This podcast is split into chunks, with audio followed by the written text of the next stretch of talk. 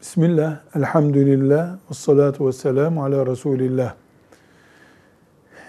Mesela bir Avrupa ülkesinde işten atılmamak için veya oradaki siyasi bir menfaati kaybetmemek için ya da buna benzer bir sebeple kimlik üzerindeki Müslüman belgesini, Müslüman kaydını değiştirmek, sadece kimlik üzerinde, kağıt üzerindeki bilgiyi değiştirmek dinen caiz olabilir mi?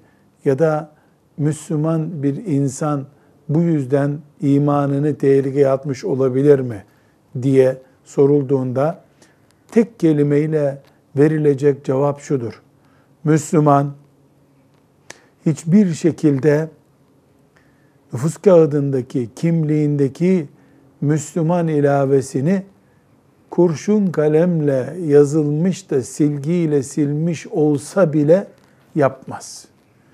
Biz ekonomik veya siyasi gerekçeler yüzünden dinimizi kağıt üzerinde de olsa değiştiremeyiz.